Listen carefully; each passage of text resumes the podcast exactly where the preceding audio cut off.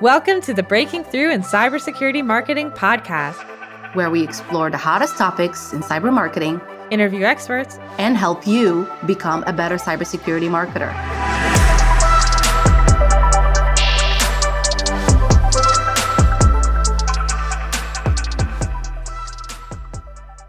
Hello, and welcome to another great episode of Breaking Through in Cybersecurity Marketing. I'm one of your hosts, Gianna Whitver, and with me is Maria Velazquez. And we are so excited because we have the amazing Brittany Geronimo on today. She is the Director of Content Marketing at BlueVoyant, and she is here to tell us all about what did you say, Maria? Reducing and reusing? Yeah, re- reuse, recycle. Re- exactly, content marketing. And also about incorporating design into content from the start, which is an interesting perspective. Brittany, we're so excited to have you on today. Thank you. I'm excited to be here. So before we start, Brittany, could you give us a little bit of context about BlueVoyant? What do you guys do and like what stage of company are you at? Sure. So BlueVoyant provides internal and external cyber defense. So that's everything from managed detection and response, digital risk protection, and third party cyber risk management, as well as professional services. So we are in the growth stage. We've got about 700 employees based around the country. So, yeah, it's a really exciting time. That's so fun. How big is your marketing team? How's it structured? So, we have product marketing. I report into growth marketing, and there's field marketing. And then we have an amazing design team. I want to say about 20 to 30 people. We've got a good, solid team. Nice. Very nice. That's awesome. Where do you fit in the content the side of the house? Is it just you doing content or do you have other people that are under you or how does it work? Yeah, so as of right now, it's myself. I kind of handle the strategy and, you know, planning out the editorial. And then we have someone else who's amazing. He handles kind of the back end of things. So, you know, once a piece is done, it'll go to him for distribution. So it goes, you know, on our internal network, it'll go on social and the website and all that good stuff. So I'm very grateful to have someone who's not, you know, so I'm not doing every single piece of the content journey. Oh, yeah, that'd be a lot. So let's jump into that. What we were saying at the beginning about the repurposing content. It's an interesting perspective that everybody agrees is the right thing to do repurpose content, but it's hard to get going. I feel if you haven't done it before and you're kind of, it's hard to get going in like a strategic way, is what I feel you have, oh, we released a white paper. Now what do we do about it? I feel like this is something that should be more incorporated in the planning stages of content too, like knowing ahead of time that you're going to slice and dice your content. So how do you even like just start thinking about content that way? What does like the planning journey look like when you're deciding to repurpose content? Yeah, so kind of how I have our program set up is that we have, you know, a tier 1 asset. So that's your ebook, your white paper, your report, anything that you're going to gate or that would maybe you would use at the end of a nurture campaign. We start with that. We populate the editorial calendar, ideally a couple months in advance. It doesn't always happen. And then I'm kind of immediately looking at opportunities to do a, what I call a tier two asset. So that's breaking down that big piece. So that's something like if I'm doing an ebook, I'm pretty much always going to do an infographic version. And at the end of that infographic, there's a button that says, Want the full story? Here's the ebook. So you're leading people back around. And then from there, you know, an infographic can always become like a carousel post on LinkedIn. So then I'll have our design team break it down into different images and that that goes on LinkedIn. From there, I'm sure there's a way to break that down even further, but you know, it's just like moving down the line. I think every piece of content has so much opportunity. You just have to kind of change that mindset of, you know, I think there's a lot of pressure sometimes to just put out as much content as possible, which is not a wrong strategy, I don't think, and I'm certainly guilty of it. But I think taking a step back and saying, okay, what do we have? What else can we possibly do with it? Because then you sort of end up with these nice buckets of content that's all related that you can then use in future campaigns. For our listeners that can't see our faces, as Brittany's talking and giving us these examples, Gianna and I are nodding with like the biggest smiles on our faces because it's just so amazing. Yes, it's uh, such amazing ideas. And then it gives our potential leads and maybe even current customers the opportunity to engage with content based on how much time they have, right? I can't read an ebook right now, but I could totally get the gist of what it has with this one pager or an infographic. And I love giving that option.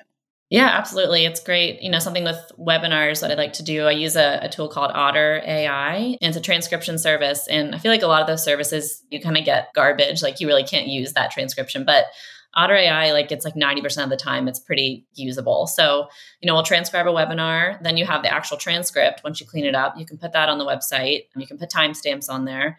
And then I'll do a blog for sure, maybe an article. Then I'll do like pull quotes and maybe we'll do like some kind of animated video with like on screen text and then the audio from the webinar for social. So, there's just so many different ways. I get like an adrenaline rush when like we get a big piece of content. I'm like, oh, like what else can we do with this? Yeah. So there's so many cool things. when you mentioned you take the full transcript of the webinar and you put it on the website, do you then format it into a blog post and then put it on the website, or is it with the video on the same page and then the transcript in the bottom?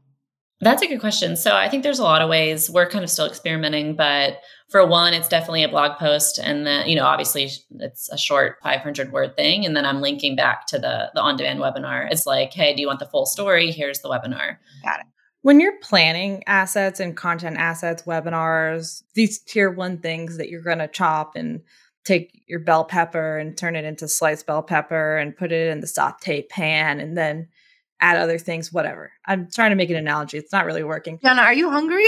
I'm, I am a, I am a, a lot hungry. That's true. Brittany, when you are like strategizing around this tier one content, is there anything you do in particular to make it like able to be broken down further in the future like or is there some other way that you're thinking and strategizing about new content assets in order to make sure that they can have this long tail of use in the future some of the time I'm writing things, but for the most part, they're coming to me. Here's an ebook, here's a white paper. So I'm not necessarily involved in the very beginning on some pieces, but when I am, we can definitely look at it as more of like a package deal. So let's say we have an idea hey we're going to do an ebook on cyber insurance something like that. That's kind of a hot topic. Then at that point when we're involved at the beginning we can think about okay here's all the different like swim lanes we have. And then from there you can figure out okay if you think about repurposing at the beginning you'll have more opportunity to do so as opposed to we already have this thing that's finished. It can be done both ways but i think if you're thinking about it always it really helps. Is there a way that you're also editing to different audiences when you're doing this slice and dice? Slice and dice sounds so not professional. very elegant, but it's kind of, I mean, it's essentially what we're doing. Yeah, absolutely. I mean, I think when you're marketing something to a CISO versus someone who's maybe at a different level or maybe not quite a decision maker, but an influencer, they're going to want different content. So that's where the things that we're putting on social, like the infographics, interactive landing pages, things like that, that's where we're sort of editing for those audiences that maybe want something a little quicker. It's just to kind of get to it faster. Definitely editing to different audiences. Here's a question about to gate or to ungate. What's your philosophy? Oh, that's a good question. That's hard. It's a debate at every team I've been on. I personally lean toward less gating because I think if you put up too many roadblocks, people are just going to abandon their cart per se or your form. So it really depends. Like I said, these bigger tier one assets, we're going to gate them because they're valuable. We worked hard. We want to be able to get that credit, I guess. But things like infographics, things that are smaller that people are just kind of gathering information and doing research, I personally don't like to put up too many roadblocks. If they're that interested in us and they really want to work with us, they want to learn more, they're going to find a way to learn more and they'll come back and maybe get that higher value asset. So I'm kind of on the fence, but I think I lean more toward let people do their research, let them learn, and then we become a brand that they think of when they have a project going on. Love that. And that's staying true to we're educating the audience. Like, well, so then educate them. Don't take away the information right. and put it behind a form. What about going back to the strategy piece? Do you usually follow the whole pillar and cluster sort of methodology when you're looking at this, where the pillar will eventually become clusters of different repurposed pieces of content? Is that what you do? That's a big part of our program as well. So we'll decide on two to three themes or buckets or whatever you want to call it for each quarter. And that's not to say that every piece of content must fit into one of these buckets, but it's a really nice way to think about it and be a little more strategic because then at, you know, let's say the end of the quarter, you end up with all these pieces that loosely relate to this one theme. And then you can build a campaign around that in the next quarter. So that's something done more recently that I'm really enjoying. And it's fun to kind of do some social listening and see, you know, what is the market talking about as we're thinking about what are we going to talk about next quarter or next year and figuring out what's relevant and how can we join that conversation. What's your favorite piece of content that you've worked on so far?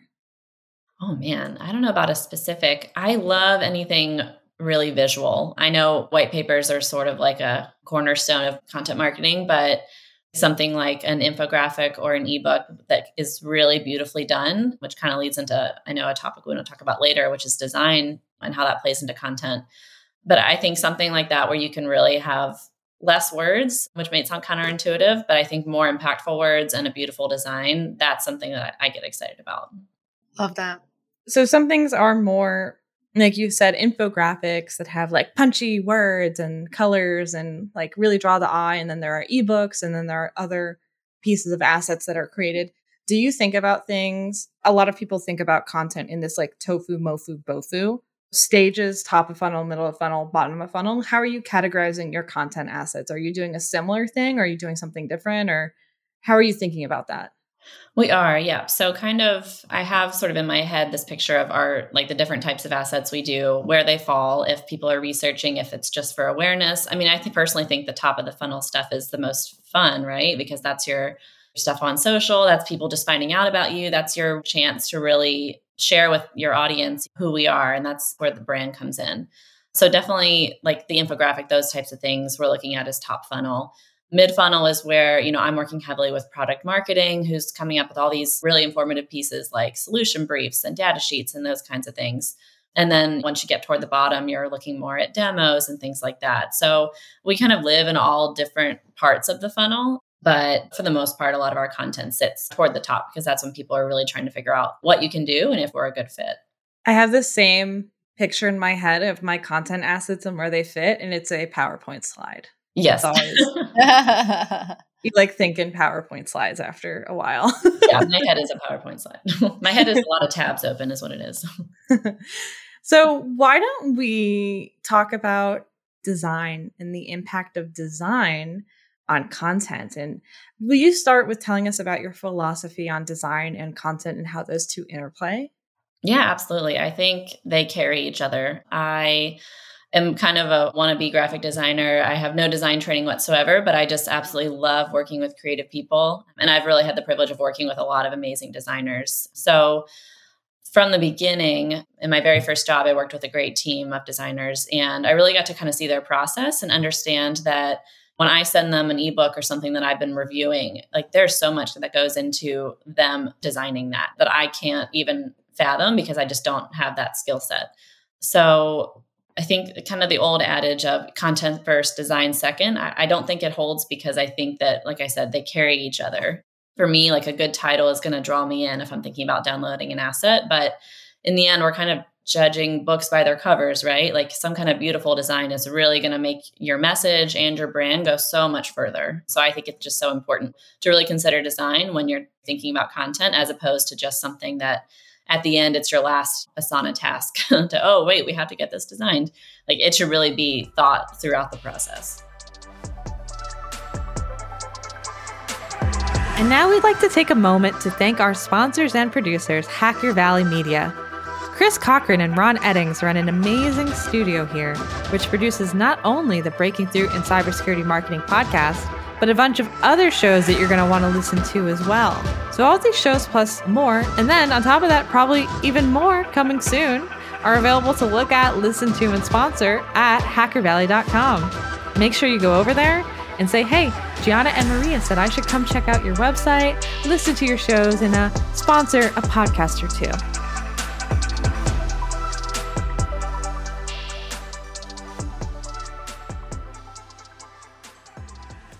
When it comes to figuring out the direction of the design or maybe the tone and keeping in mind right the security audience and our icp what are some creative ways that you take that direction in the design that you know i don't know i guess maybe guaranteeing that our audience is going to resonate with it and actually have a good reaction from a design perspective? Because you know, it's a tough audience, right? So there's very, very little that excites them when it comes to marketing. So have you found that secret sauce of design that captures their attention? I think so. And it's certainly not me. It's, I mean, our design team, we recently went through a rebrand, which has been super exciting. I kind of came in at the end, I joined in April. But I absolutely think so because there's, I mean, we all know there's a lot of noise in cybersecurity. There's a lot of stuff out there, content wise, that people are getting just like hammered with all day, like on LinkedIn and, and other channels.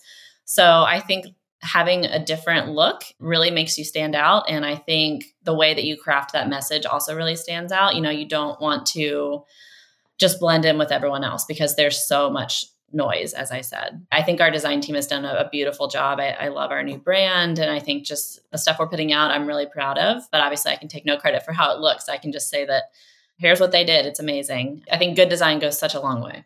How are you, like Maria said, standing out in design without coloring outside of the brand guidelines? I think that's something that I struggle with as the person who owns the brand at my company. It's like, I want to do something kind of nuts and like crazy and like out there and like get attention.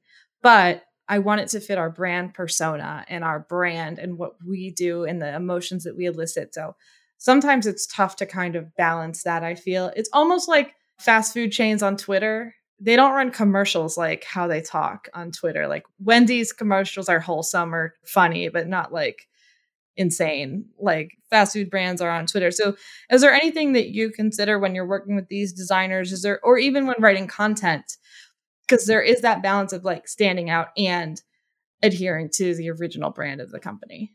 Yeah, absolutely. That's a great question. So I think kind of how I've always viewed it is we're constantly trying to push the brand, but we are staying loyal to the brand. So I think it's important to push things. Maybe it's some kind of campaign where you feel like you can maybe do like a slightly different take on the standard brand, standard brand standards. or it's like a certain like special piece, let's say. Like for instance, like if I'm wanting to do a big paper that sort of brings together all of those themes I mentioned that we do each quarter, maybe that's something that's a little more custom and it's not, you know, a template that we've used before. So, like I said, I think it's staying loyal, but always finding ways that you can push so that your audience still recognizes you, but understands that you're kind of like an evolving, living thing that's going to answer their needs. That's a really brilliant compromise. You don't break the rules, but still get what you want creatively. That's awesome. Talk to us about the themes. How do you work with the rest of the marketing team on their campaigns and whatever themes you come up with for the campaigns from a content perspective? Yeah, so for our content, our editorial campaigns or themes for each quarter. What I've kind of started to do is work with our like analyst relations and public relations team and start with them and figure out, you know, what are the analysts talking about? What are people on social talking about? And then maybe we'll pick, you know, here's five or six suggestions. So for instance, one of ours for Q3 was cyber resiliency. So that's going to I think be kind of like a long running theme, but it's really finding things that if you so to go back to like a powerpoint slide if i put a table up with all of our business units and our themes where can all those business units then fill in that matrix to show like where they play in and what stories they could tell? Kind of a way to test those themes is making sure that they play well with each of the business units and then we can all tell a different story not maybe not a different story but complementary stories that apply to all those different audiences. Makes a lot of sense. I love that how do you tell if anything that you're doing is working? When I say that, it sounds like I'm saying none of it is. But how do you actually tell?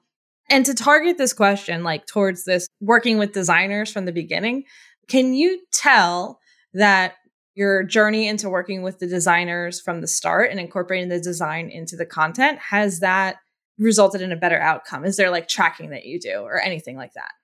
I mean, I think it's kind of subjective, at least from that perspective. I mean, I think when you can get design excited about a piece, you really start to see like that creativity grow. You know, if you're just sending them ebooks and white papers all day, you know, all week, and it's the same old template over and over, like that's just not, I personally wouldn't think that's super interesting. So when you can say to design, let's have a little more fun with this piece, let's see how we can push the brand in this way, I think they get excited. And I think, not to speak for them, but I think that's a way to really push that boundary. And I think that the more people are allowed to be creative, I think the better result you're going to get. Awesome. I like that. When I was in advertising, it was the formula to a good campaign and to good ideas and to good creative was not like, go, go, go, go, go, go, go, like keep pushing out white papers. It was like, all right, we learn deeply about a subject and then we go have a beer and like relax. And you need time and space to be creative. And there was a great thread in our Slack community, the Cybersecurity Marketing Society, for anyone who's listening and wants to join. Visit us at cybersecuritymarketingsociety.com about combating burnout in your design team because we're all so busy and we have so much content we're producing and it all needs design. So engaging them from the beginning because then they also have ownership, right? And like they're a partner in this. It sounds like a good way to combat that. And also trying and doing those fun, unique, creative things that are different and aren't just a regular white paper, etc. Brittany, how do you combat burnout too as someone who's involved in the day to day of content? I mean, words, words, words that can get potentially also like in that burnout zone. Yeah, absolutely. I mean, I think it's happened to all of us. I mean, I think I do best when I'm writing about one things I find interesting, which is why I came back into cybersecurity because I just I love writing about this stuff. I think burnout's going to be inevitable anywhere, but I think just finding ways you can constantly like find something to be excited about, find something you can push on. If you're in this pattern of ebook, white paper, ebook, white paper, say, okay, like, hold on a second, let's not just keep meeting the status quo, but how can we change this just a little bit just to kind of recharge things? I think always having something you're looking forward to, some kind of project that's new and exciting, I think makes a big difference. Brittany, have you done work with for instance, leadership or internal SMEs or even founders in terms of getting them to create content? And if yes, how did you do that? And then how did you also repurpose that kind of content into different ways? So, I think one way to really engage with subject matter experts is to first build that relationship. You can't just join a company and come at everyone and say, Hey, you know, can you write this blog for me? You don't want to take advantage of anyone because everyone I work with is wildly smart and also wildly busy. So, you want to respect their time. Like I said, building that relationship is so important because when you have a rapport with someone, you want to help them.